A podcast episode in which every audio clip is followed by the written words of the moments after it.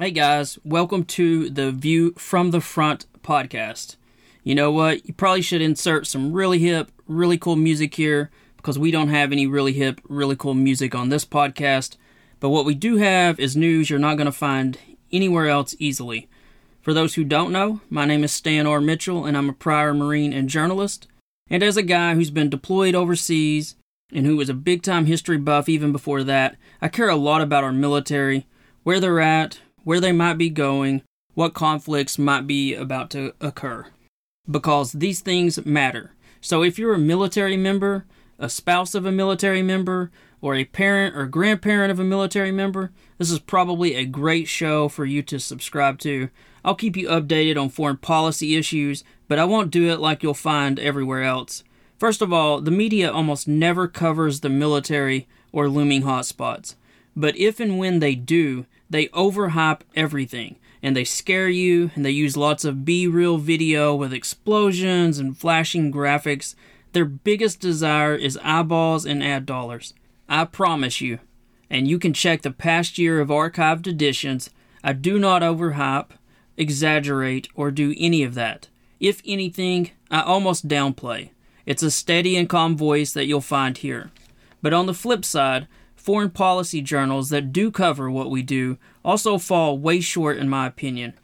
Their articles are far too long, they're far too dense, and they're crammed with big words, technical mumbo jumbo, and silly acronyms that only insiders truly know. So I couldn't find a show that met my needs, so I decided to create one. Once a week, I'll discuss military matters while also adding in a little motivation, wisdom, and history. Besides covering this news and also trying to build you up and encourage you with plenty of motivation at the end of each episode, I also work as hard as I can to unite this country. Without question, I feel like our wide division and animosity toward those with whom we disagree is the greatest threat our country faces. So, once a week, I do my best to bridge this great divide while also reminding each of us that most of us are being played by divisive politicians and broadcast hosts who are ripping apart this great country just so they can reach a higher office or gain more followers and ad dollars.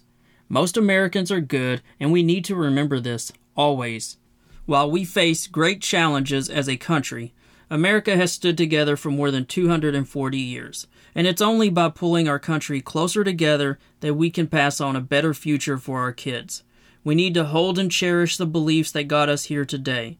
Beliefs such as patience, kindness, and a strong belief that our best days lie before us.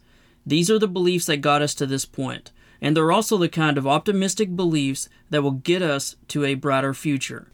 And with that out of the way, let's get started. Oh, and if you want to, insert some really hip, really cool music in your head, because apparently that's the only way you can have a successful podcast these days. This is the December 1st edition of The View from the Front, and we're really glad to have you here. My goodness, I can't believe it's already December. Um, but putting that aside, uh, we'll make sure we cover lots of news in this edition, including news about Ukraine, China, Iran, plus maybe some other things if we get to it. And then, as always, we'll end with our motivation and wisdom section. Uh, I'm going to be recording this one and putting it out just a bit early. Um, be coming out on Wednesday, and that's because I close tonight. Which, with the day job that I work, I work 11 to 8, and normally I record it at night, so I got to put it out a little early instead of the typical Thursday time frame. So coming to you a day early if this goes as planned. And as my wife says, back when she used to be a teacher, you get what you get and you don't pitch a fit. so hopefully y'all don't mind it coming a day early. And I say all of that jokingly. Uh, just a few quick little things I wanted to mention before we get into the news. First, um, I wanted to uh, give a quick mention, and I won't say the gentleman's last name because I didn't get his permission, but I got an email from a gentleman named Gary C. And uh, he said, Stan, love podcast, love what you're doing.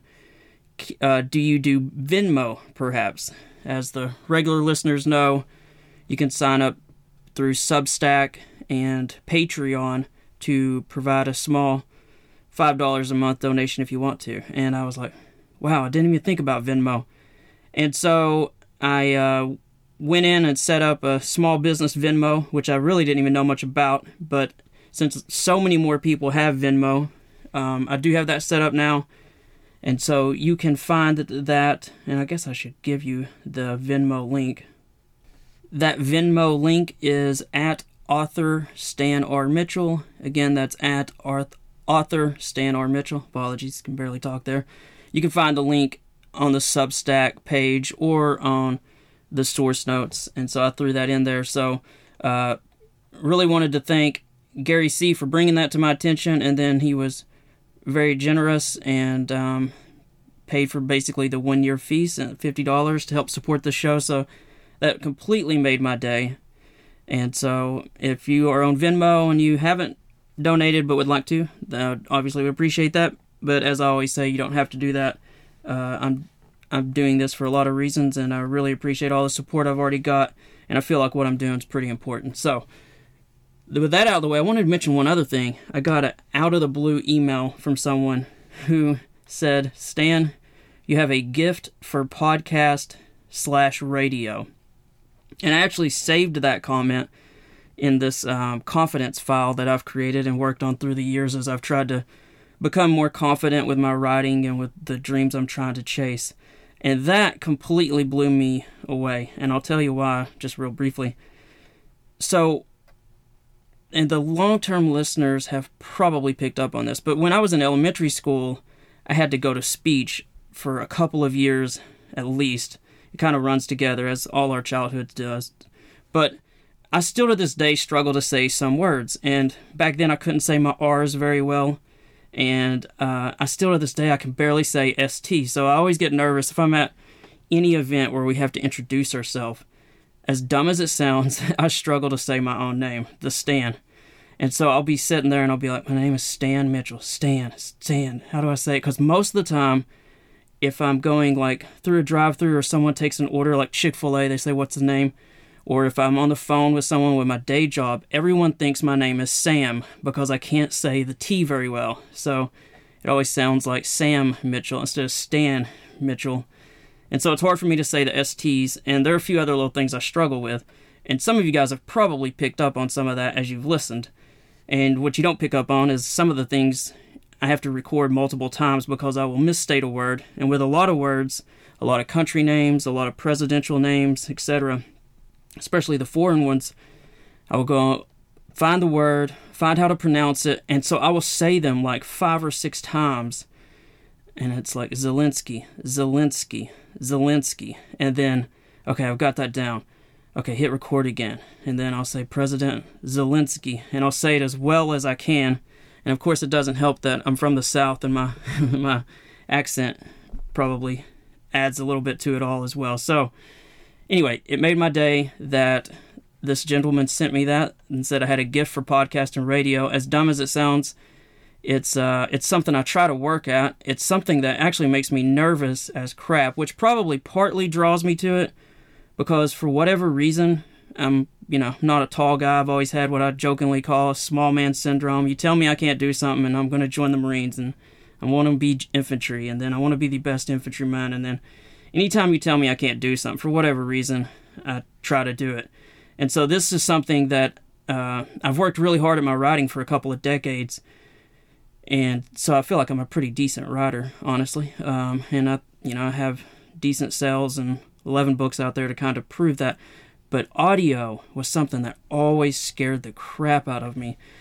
But as we've seen, podcasts have been just blowing up from Joe Rogan. You can name them all. The New York Times, all the media has been increasingly pushing into audio because we're all busy. And so when you're driving on long drives or you're stuck at work, or especially, you know, some folks work from home now, or you're on the job site where you just you have mundane time. People listen to podcasts. they they've been taken off. And so I knew that even though this was something that scared me and would be challenging, I also knew that most podcasts are, you know, I don't know how to say it, but like they're attention seekers. They're loud. They're uh, they're constantly saying things to make news. They're there's just like this unstable um, or destabilizing just I don't know, sugar high slash loud flashing lights and music and let's get everyone fired up and can you believe so and so said this and blah blah and the country's going to come to an end and this and this and if this happens and this and this and this and let's get louder and louder and and it's just like whoa guys like chill out. Oh my word what is happening? And so I couldn't really find what I wanted to find and what I wanted to hear and so I obviously decided to create this podcast and I knew I would have to venture into waters that I was not comfortable in, which is obviously speaking. So I try to talk slow. I try to say the words as best I can. But it really did, I'm not gonna lie. Getting that compliment made my day because I don't know that I have a gift for it. Um, I think I would almost say I almost have a calling for what I'm saying and what I'm doing as far as trying to unite the country and highlight the military. But it is a, a format that I struggle with a bit but I also, it's it's kind of like I guess riding a bull, or you know, people get uh, addicted to adrenaline highs. Whether it's you know, I got a couple buddies that ride motorcycles, and they're like, "Man, I feel so alive," because you know, if you make one mistake, it's going to be a very bad day. And so people can get addicted to adrenaline highs. And I think for me, I still get really nervous and almost almost anxious when I do this and yet it's also like stan you got to do this. Like somebody's got to do this. You want to you're going to be the one that do it or are you just going to like wish for something that doesn't exist? And so for whatever reason i always have something to prove. And so i step forward and i try but um, it shouldn't be hard to do this but it is kind of hard because you're sitting here looking at a speaker and you have no feedback and you just you know i'm in a like a I don't want to give away what I'm in, but I'm in a little makeshift studio and I've got lots of like absorbing material around me so that hopefully there's no echo and there's like things you got to get right and you got to get the right speaker.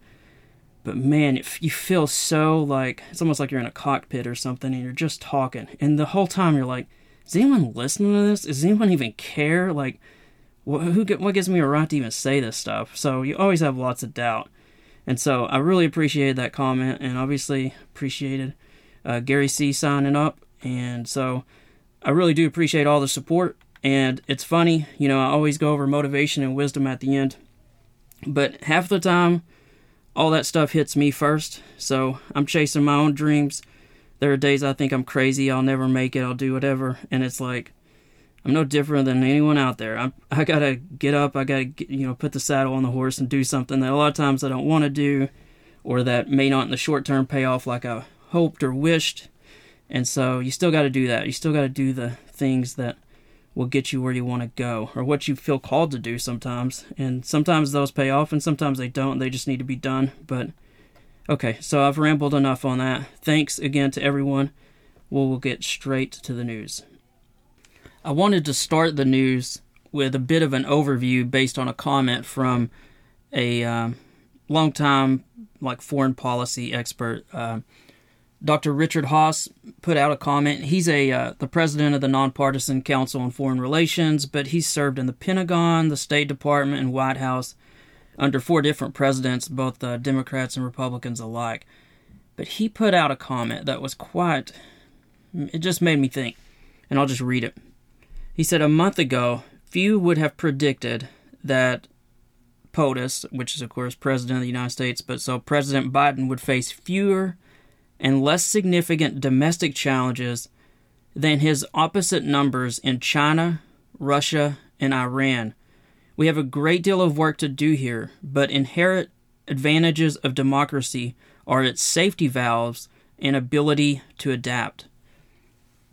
And that comment just really had me thinking because it is so true that a couple of months ago, the division in the U.S. seemed even worse than it probably ever been in at least, you know, I don't know, 50 years or so. Definitely within my lifetime. And we had all the election stress and how would it go and would the House switch, would the Senate control change?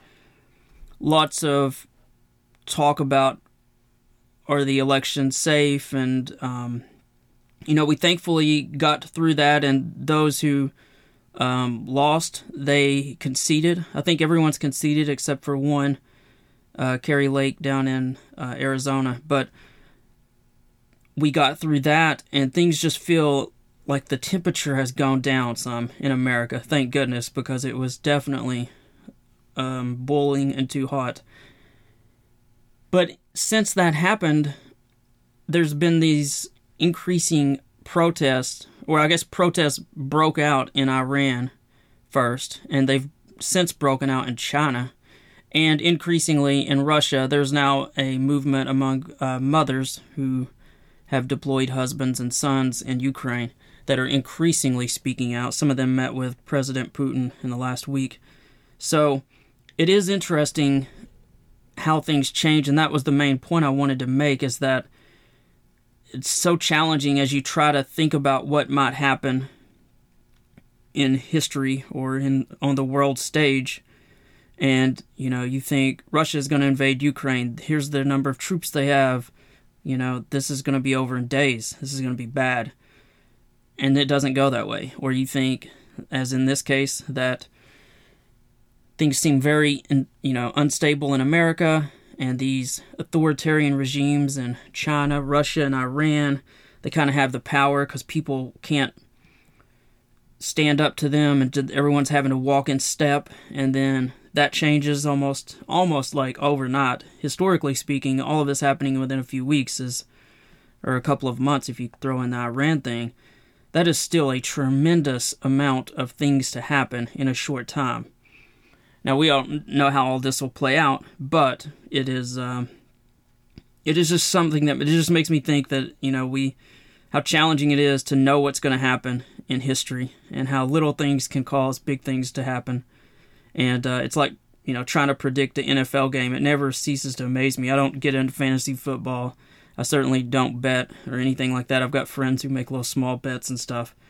But I'll hear them say, you know, so and so should win. You know, this year it's the Jets and various teams, the surprising teams are doing well. But there are still, even this year, there are teams that will have a you know a seven and one record going up against a two and six team or something. Just they're just things that shouldn't happen that happen sometimes, and on paper it makes absolutely no sense.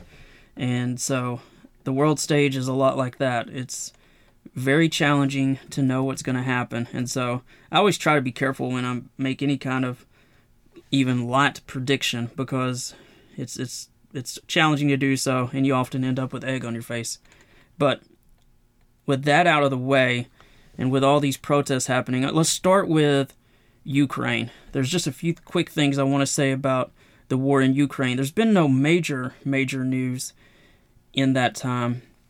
There were some videos that went viral from the Eastern Front, which is the Donbass region, on Twitter, and um, and it's because the photos are so gripping and it involves i've put them in the source notes two of the most popular ones and it's just the ugliness and and and just it's almost impossible to describe them but they show trench warfare and it's like these photos could have been ripped from world war one. Trench warfare in world war one was obviously just horrific and there's these muddy trenches there are troops just coated in mud, standing in water in weather that is very cold. And there's a photo of the landscape, and where there used to be trees, artillery, because these lines don't move, so there's constant shelling happening basically in the same area. All of these trees have been cut down basically by machine guns and artillery fire, and so there's um, you know, there's it's like a de- denuded landscape. No tree, no limbs, no leaves, no grass. The ground has been all blown up. Um, it's just mud, nothing but mud and muddy guys, guys and gals, I assume, but mostly guys probably. But just muddy people in wet, muddy trenches. And there were a lot of people that were posting photos from World War One. And honest to goodness, other than the helmets and the weapons they're carrying, it looks almost no different. And uh, folks were talking about how you know that war was back all the way back to like 1914, so like a hundred years later, nothing's really changed. When you really boil war down to its like bare minimum. Nothing's really changed. So I wanted to mention that. Obviously, keep your thoughts and prayers on those who are having to deal with that. Um, I will say, you know, when when we went into Albania in '97, we were going in as a light force, and we weren't allowed. We had to carry a ton of ammo, including uh, we were operating in a anti-armor environment. The uh, there were some tanks there, and so we didn't necessarily have good air cover. So they were worried that tanks might hit us. So we had to carry in these AT4s, and we carried basically we were only allowed to carry ammunition and um, lots of ammunition and these anti-tank rockets. Um, three per fire team, if I remember right. So four guys would carry three of them, and the other guy's carrying a light machine gun, and you're all carrying ammunition for the light machine gunner. So we were only allowed to bring a uh, like a what like a Gore-Tex outer liner, no cold weather gear, and it was probably I would say 30s or 40s. It rained for like two days, but we dug in and we were standing in water. And so the temperature was probably similar. And I'm telling you, two days of that was the longest two days of my life. And of course, there's boredom, and then there's times of just complete sheer um, terror, the times we w- would take fire. And so there are times where time slows down, and then there's times where when there's no action, you're just wet, you're muddy, there's nowhere to lay down we were laying in mud. It's it was horrible. And so I dealt with that for just 2 days. And let me tell you, that was incredibly challenging and the amount of calories you burn out there and just the the boredom, it's easy to let your guard down. It's difficult to stay awake at night. It's difficult to sleep when you're not on watch. It's it's just miserable. And so the the folks on that front line right now or, or just they're really going through some challenging stuff. So if you want to see those photos, you can go look at them. Uh, and I wanted to mention at least one other thing about Ukraine.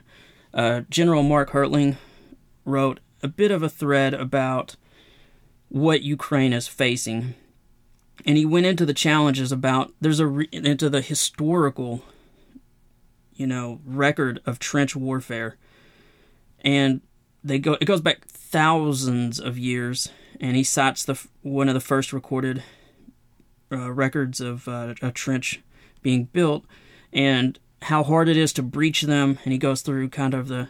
It's a great thread. I've got it linked in the source notes, so I'll, I'll let you read it. I don't want to give the whole thing away.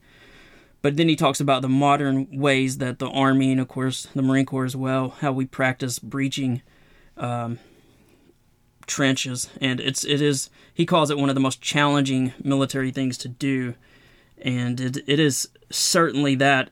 Just even on the small scale, he talks about some of the higher scale stuff. I went to the Marine Corps version of what they call a combined arms exercise out in the Mojave Desert. We call them CAXs, C A X, with a S on the end, military acronyms they make no sense. So, but anyway, uh, I did three CAXs or combined arms exercises, and so at the at the small level that I was on, you know, typically you have air power and then some artillery, and then the tanks eventually go forward, and you're going through areas that are mined, and they're also obviously well sighted in for enemy weapons, and then there's also concertina wire and all this stuff you got to breach. In a perfect world, and I'm not even sure uh, Ukraine has these, and I don't know that they do, although they may be getting them. The tanks provide the covering fire, and then a vehicle comes up, a tank with a special rocket launched uh, weapon, and it'll shoot out this uh, rocket slash missile. Slides goes out several hundred feet. It's got explosives along this long, trailing, almost like rope behind it and then once it lands, everybody gets down, it blows up. And so you have this little lane you can run through. And they'll do that a couple of times to go through the minefield. But ultimately, what you eventually get to is the infantry got to do their part, which is what we had to practice a lot. And so there are big breaches that will use these small lanes because of these explosive charges, but eventually the infantry got to do their job. And what we literally have to do, and we practice this and practice this and practice this, is you got guys, you, you literally have platoons or squads that will be in firing positions that will be firing at the other trenches because you got to keep the enemy's heads down. and then you'll have an assaulting team or an assaulting squad or maybe an assaulting platoon that basically has to stay in each other's tracks so you don't step on more mines. And you got guys up front. It's you can't make it up. You're literally probing for potential mines with a um, bayonet held at 45 degrees, trying to make sure no one steps on it, hoping you don't set it off while you do it. So you're crawling forward like like a you know you feel like a moron. You're like this is is this would this work in real war or am i just supposed to blow up one while everyone else is laying down behind me and that way only one of us dies and then the next one goes? Regardless you're up there probing with a bayonet you work your way forward you keep sliding crawling guys are firing you got lieutenants and sergeants yelling at you because you're moving too slow. You eventually get to the concertina wire concertina wire has usually got charges on it as well so you got a, a dude with a rope and literally just a hook on it you whirl it around your head while laying down. You sling it over the concertina wire. Everyone gets down. You're already down, but you put your head down. He yanks on it two, three, four times because usually there are charges that would be set off if that concertina wire is moved or yanked. You wait for those to go off. Then you got to move forward, and you can't really climb through concertina wire. So, unless you're going to do the old Japanese thing where some guy jumps on the concertina wire and dudes run over your back, you can't get through without hooking your gear and your clothes. So you have to literally have the old fashioned just bolt cutters, and you have to cut the concertina wire with thick gloves, move it aside, and then once that is done, you now have a small gap. You start to provide a base of fire, or maybe if your plans are, then you're the breach team. Ever how it's set up, people do it differently. You either breach the trench, you got to clear it like it's house to house warfare. Obviously, when you first enter it, there's a left and a right. You got to cover both sides. You got to know which way you're going and then you got to literally clear the trenches inch by inch using grenades, covering your corners, etc.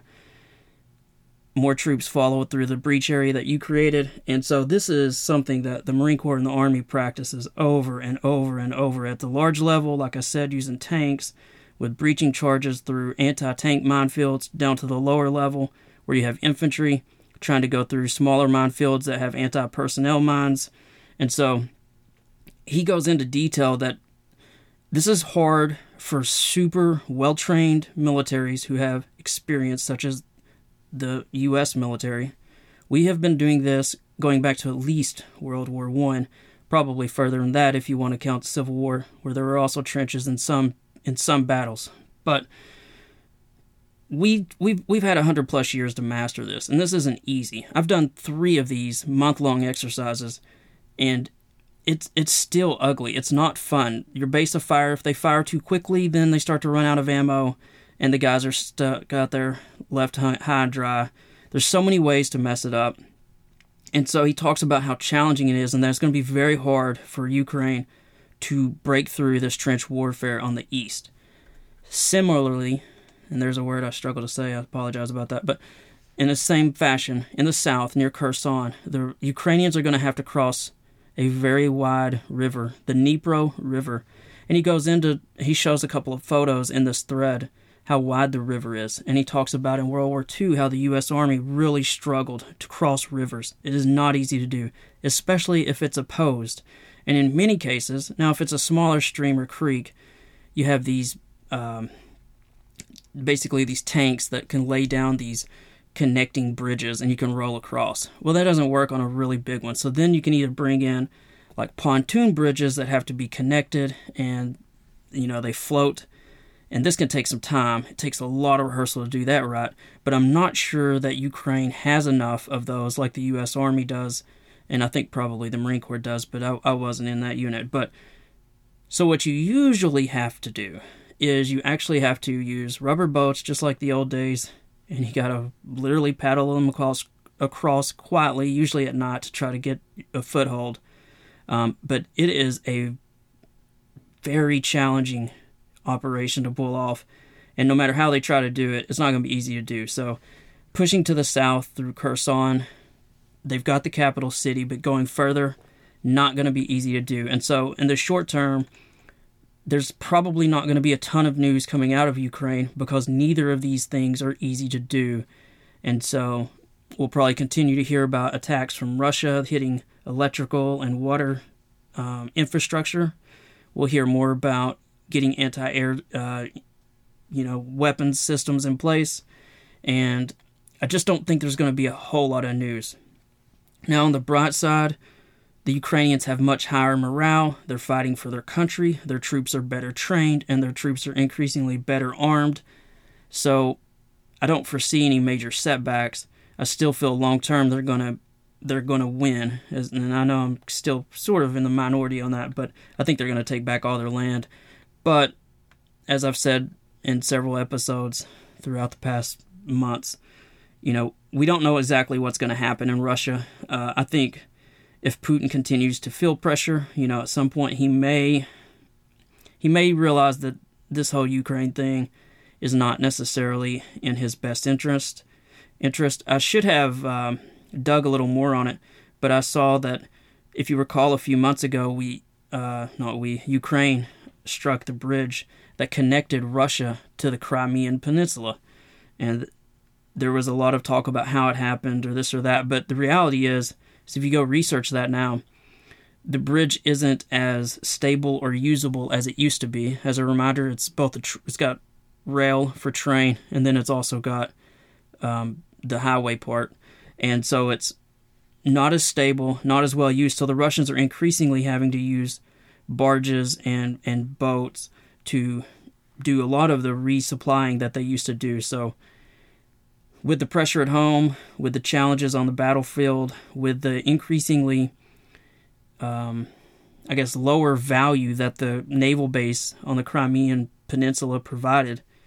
And what I mean by that is, is if the Russian Navy they can barely leave their port, they've had several ships sunk. It might at some point hit Putin finally in his head to that, hey, this isn't even hardly. Why, why am I doing this? It's not worth the cost. So who knows if and when that will happen, but I really don't see at this point what he's getting from this anymore. There was also an article that talked about his um, waning influence with regional countries because Russia looks like such a joke. He is increasingly just looking like a weak guy who has an almost incompetent military. So at some point, if if sanity prevails, he might just decide that this this isn't worth it. That it's just not, the cost is not worth it. I hope that's the case, certainly for the Ukrainian people and even for the Russians who have no option but to be forced into some of these drafts and um, are stuck on the front line, and they're armed and clothed even worse than the Ukrainians. And so, all right, so I've said a lot about that, about Ukraine. It's kind of the latest there. Ukraine is I could talk about Ukraine forever because that's just the one thing that's always pretty heavy on my heart and that I read and keep up with more than any of the other stuff. But definitely um, not going to see a lot of big news happening there. Just a lot of more suffering and a lot more of the Ukrainian people just going to have to stand firm and continue to keep up their morale as they go through what's going to be a cold winter and increasing issues with electric the electrical grid. Just a quick reminder if you love what you're listening to, please sign up for email notifications. It's free unless you choose to subscribe and support what I'm doing, but you can sign up for free at my website, stanrmitchell.substack.com. Again, that's stanrmitchell.substack.com. From there, you can subscribe to the show by email, and that'll make sure you never miss any future episodes. Again, that's free. I will also say that people are, are always asking me on social media how to best support my dreams, including getting out future books in some series that they love sooner than what I'm currently doing. Believe me, the best way to support me or this show is by signing up for a paid subscription at my Substack page. Again, that's stanrmitchell.substack.com or you can sign up to support at Patreon. Again, that's Patreon. Or you can also find me on Venmo at author Stan R. Mitchell. Again, that's author Stan R. Mitchell. And I have links to both of those in the source notes or on my Substack page, which again is stanrmitchell.substack.com. Either of those options, if you're wanting to pay, are $5 per month, and you can cancel those at any time.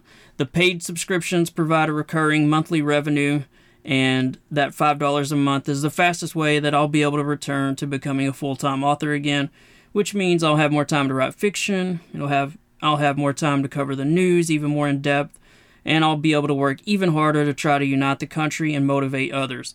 And these are all things that I feel drawn to do, like strongly drawn to do. So, of course, you can also tell people about the podcast, and there's even the option to give a gift subscription to a friend. You guys can also clearly tell people about my books, which many of you are already doing, and I appreciate each and every one of you doing that. But I do want to be very clear here you don't have to do any of these things. I truly feel called to do this, and I've already had tremendous support from people who've signed up to chip in a few bucks each month. You guys know who you are. I really do appreciate you. So trust me, you can sign up, come and go as you like. If you want to subscribe for a couple of three months, that's great. You can do that. As long as I'm making enough to cover the time I put into doing this show, then I'm not going anywhere. I love highlighting the sacrifices of our military. I love trying to unify the country. I love throwing cold water on these over the top exaggerations by extremist politicians and broadcasters. And honestly, I love knowing that I'm helping motivate and reach out to people who just need a little extra encouragement each week. So, thanks so much for your support. And with all of that out of the way, let's get back to the show. All right, so let's move to Iran briefly. I am recording this at 9:51 a.m. on Wednesday, November 30th, and I just finished a search for Iran news or Iranian news, I guess is probably the right way to say that.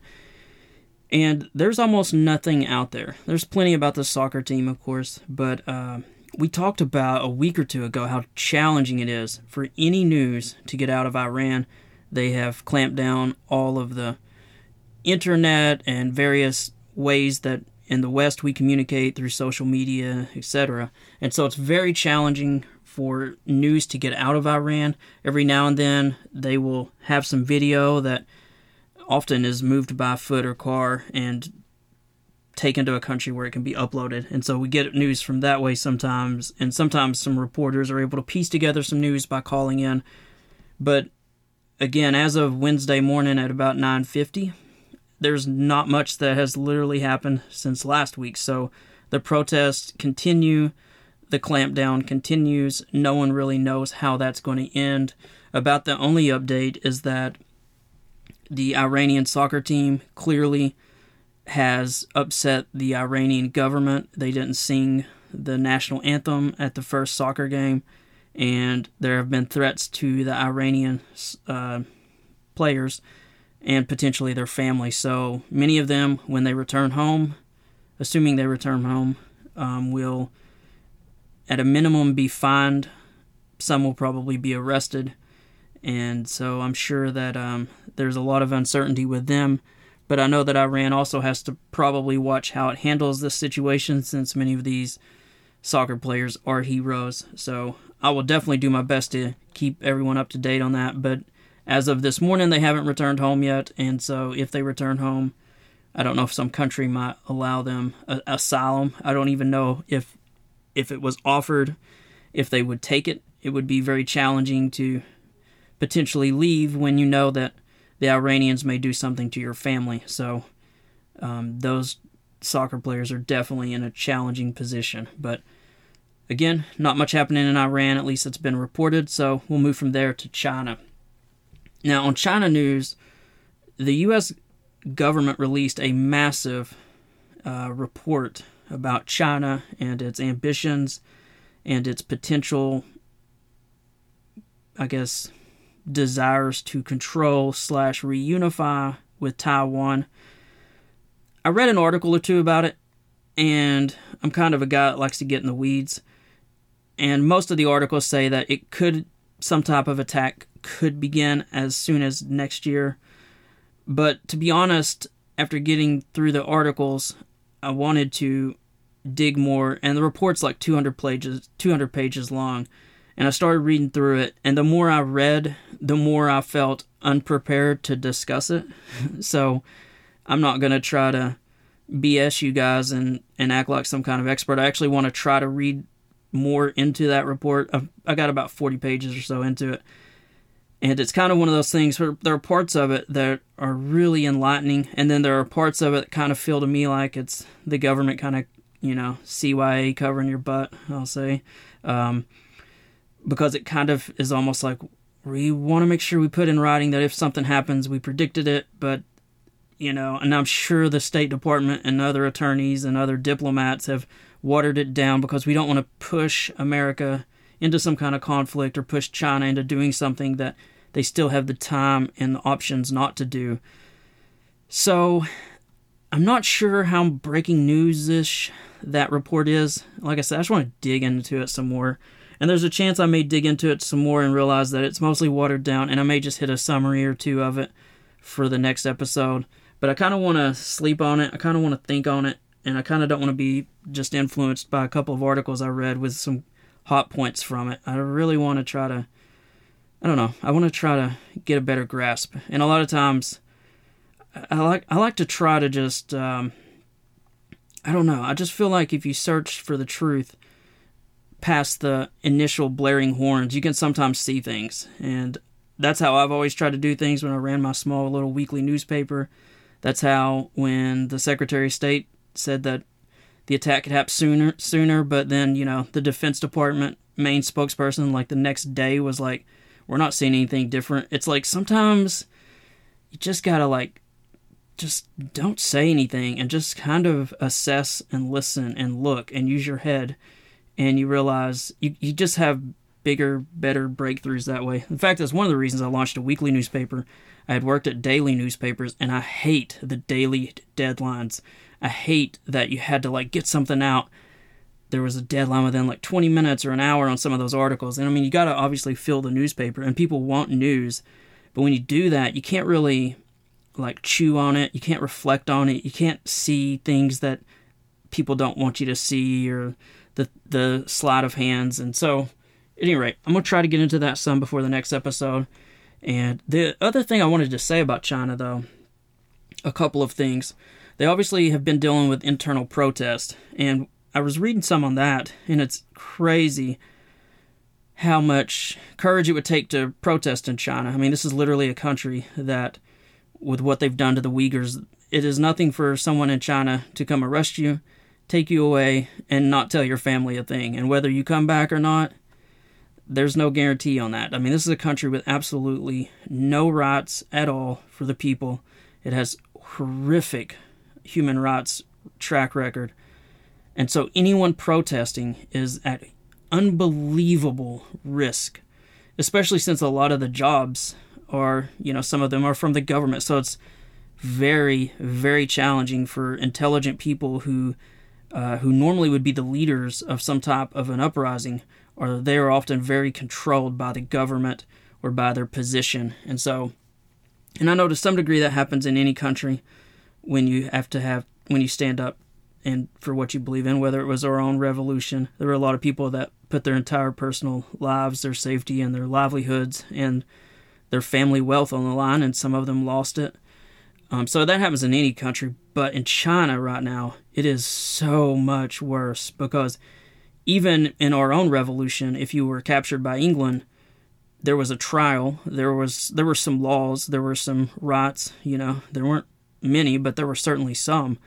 That doesn't happen in China. And one of the articles I was reading talked about that uh, they're using cameras everywhere, and many of them have uh, facial recognition software. And so if you show up at one of these protests, they may not be able to control the protest in the short term, but they will come knock on your door later. And so there's that.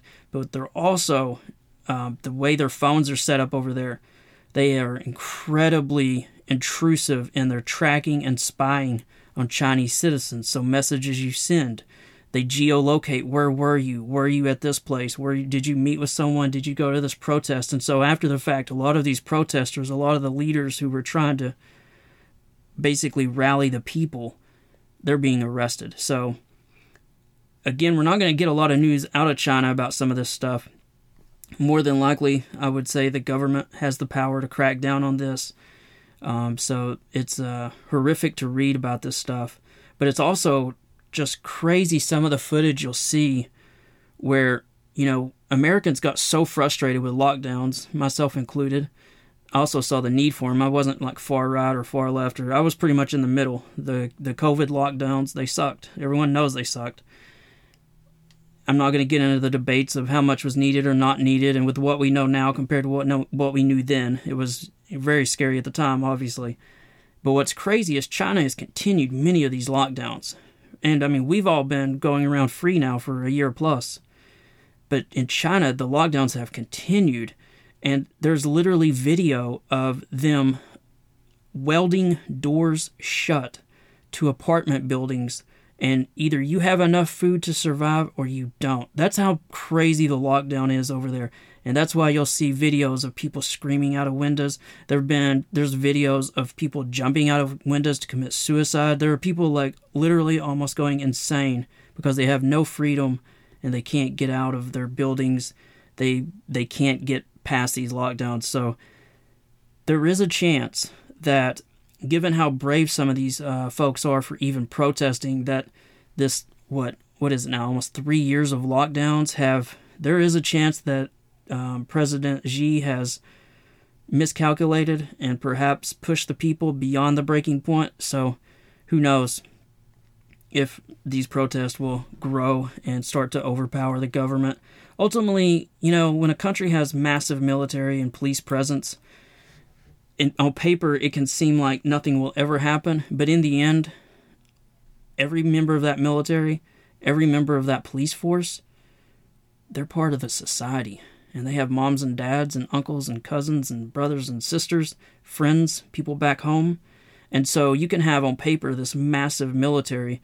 You can have, you know, this force that seems unstoppable that could, in theory, clamp down or stop something. But they could also say, you know what? We're not going to do that. We're done. They could even go so far as to join those people. This has happened across the Middle East, it's happened across history. And so, you guys know your history. You know this can happen. I'm not going to try to claim to be some expert on what is or isn't going to happen in China, but not a lot of news there.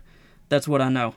One other thing I did want to share about China, just real briefly, is this came this comes from uh, retired General Mick Ryan, who was he was a retired Major General in the Australian Army, and he was actually writing this for Australia, and obviously he's from there, and he was talking about what Australia Australia needs to do. There you go. I mentioned earlier my speech issues. You guys got to hear one just then.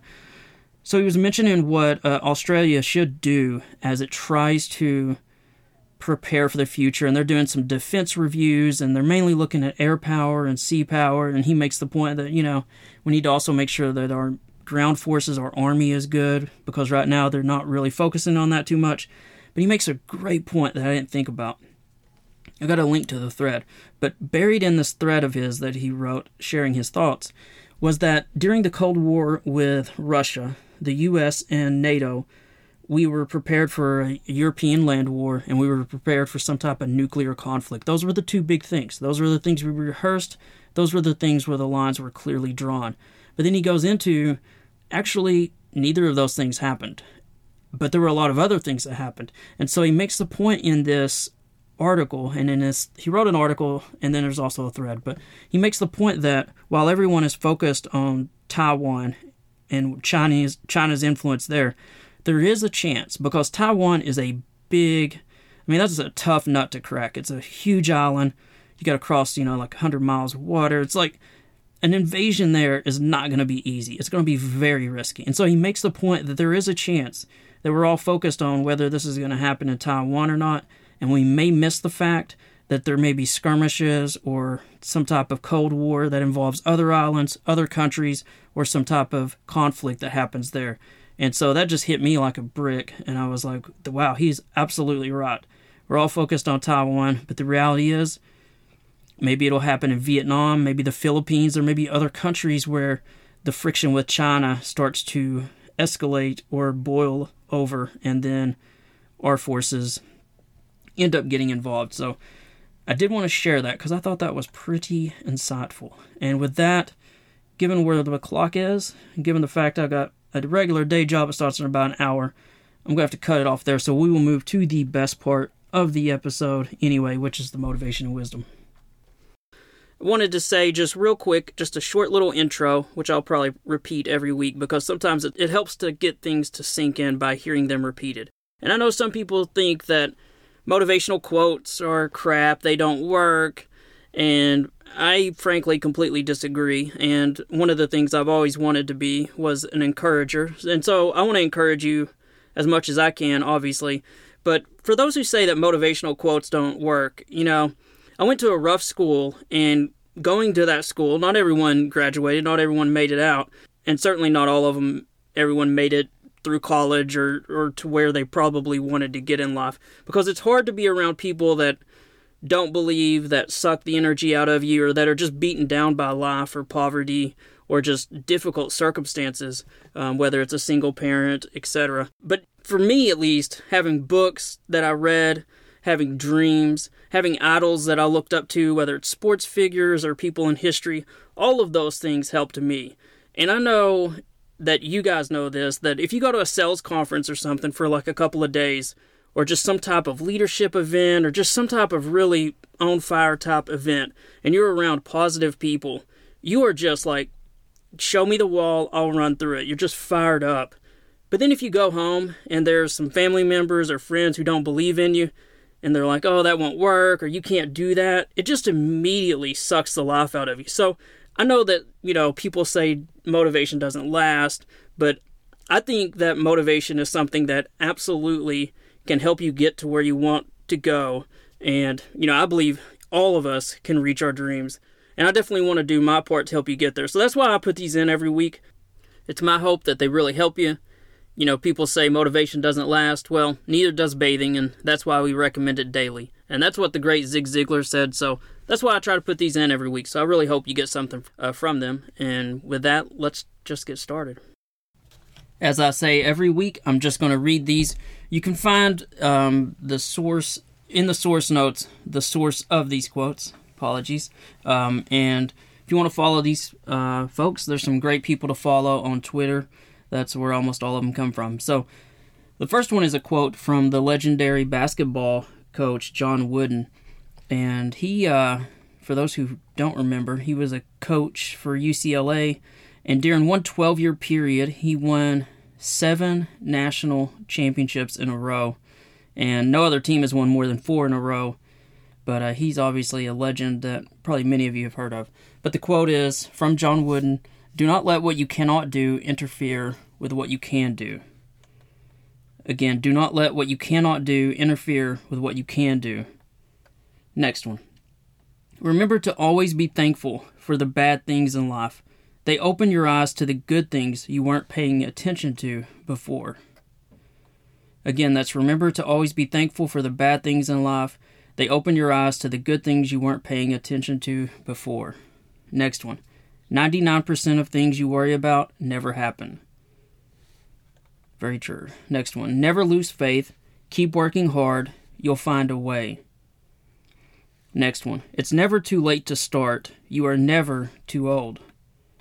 Next one. Maybe you're not tired. Maybe you're just exhausted from putting your whole heart and efforts into people and places that aren't interested in you. That's a deep one. Again, maybe you're not tired.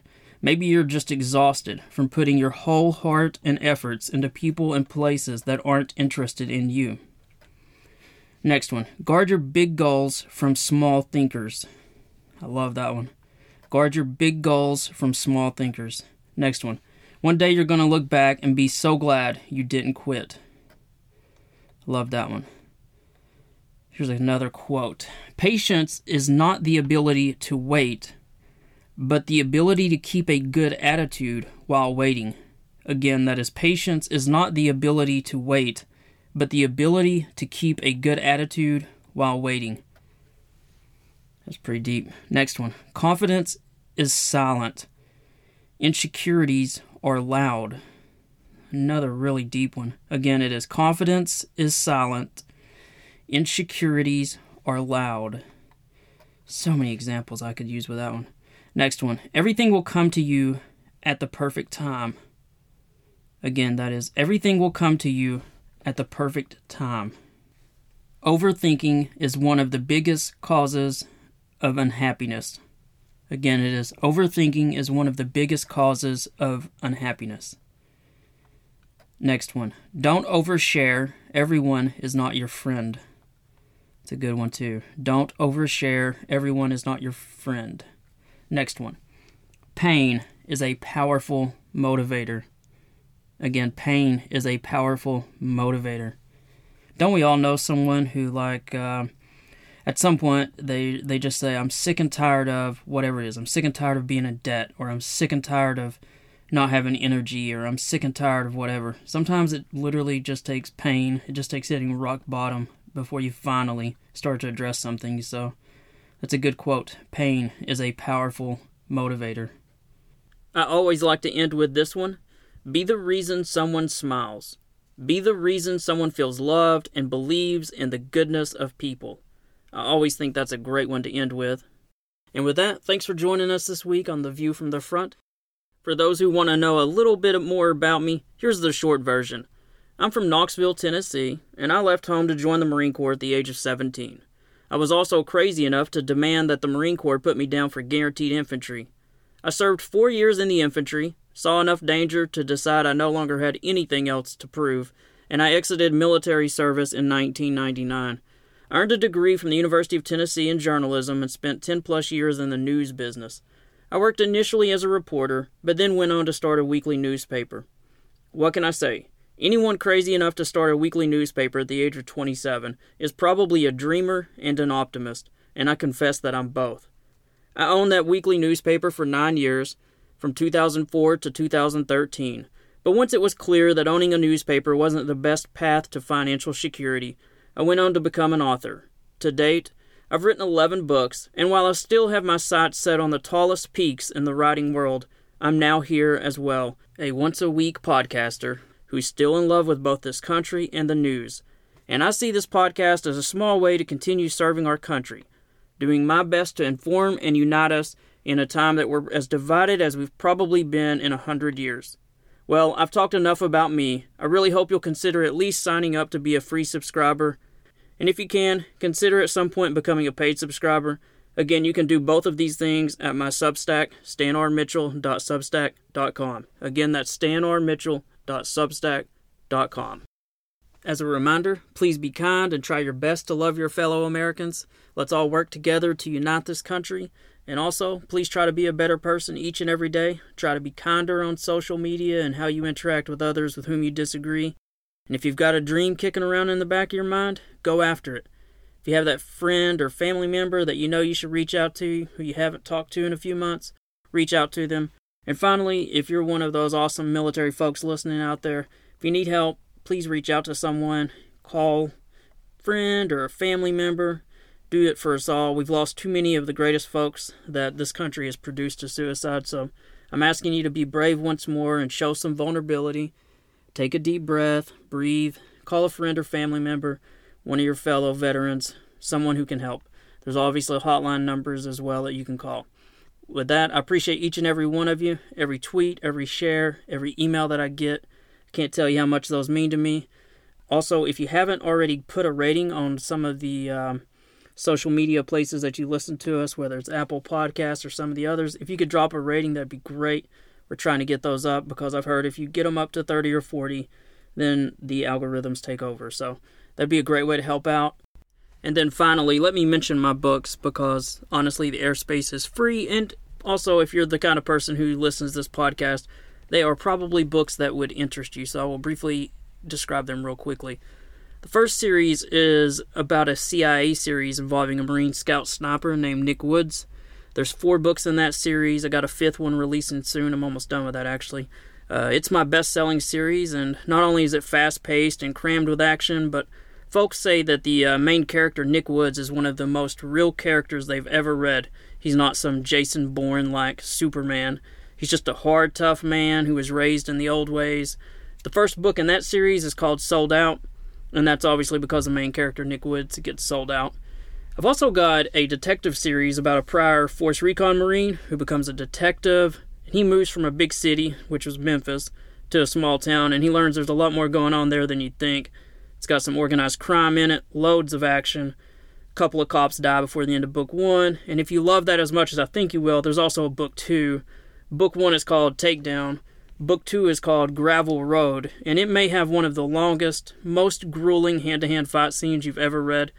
I get so much feedback from readers who just say that they are on pins and needles at the end of book two on what is happening and what um, the prior force recon marine goes through. His name is Danny Acuff, by the way.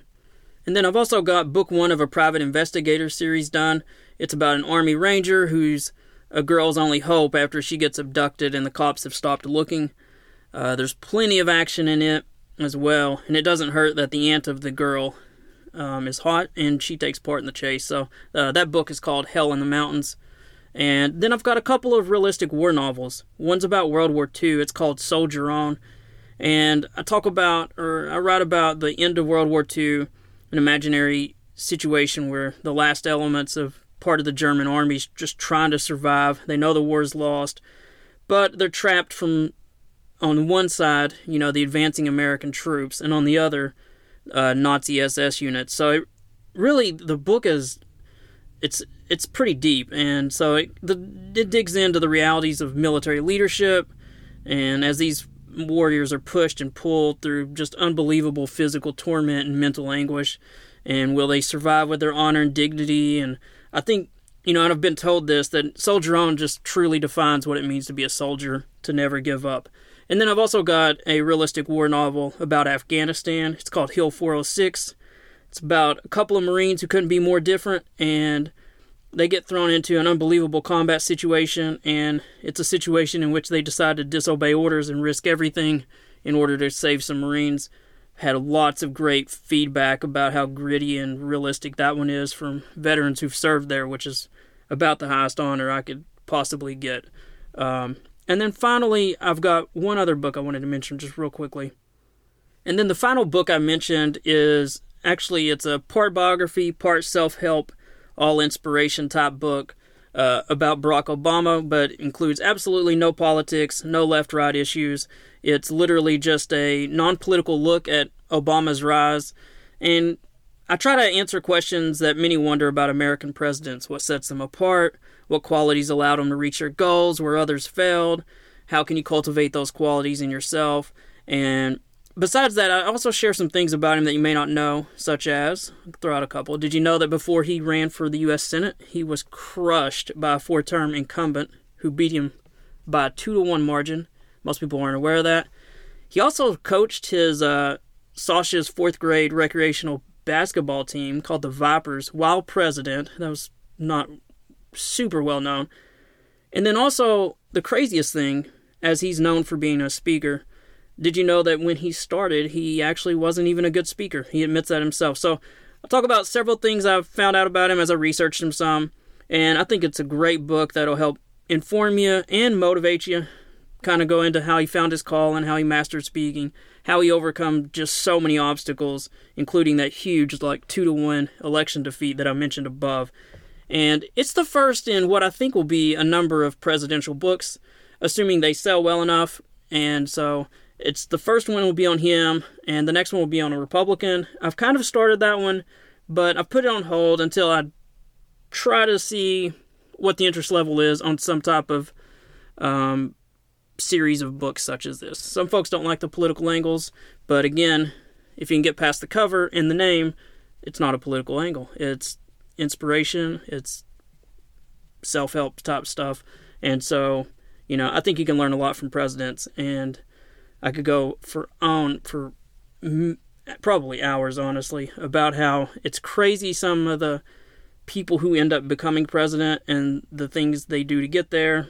But again, I won't get into it too much. But that book is called Number 44 The Traits and Characteristics That Carried Barack Obama to the Top the how he managed to with his name with the background the mixed background the lack of money and the ability to beat out the Hillary Clinton Bill Clinton machine and make it to where he was is still just astonishing. I know he isn't liked by everybody, but it's an incredible book in my humble opinion. So that's called Number 44.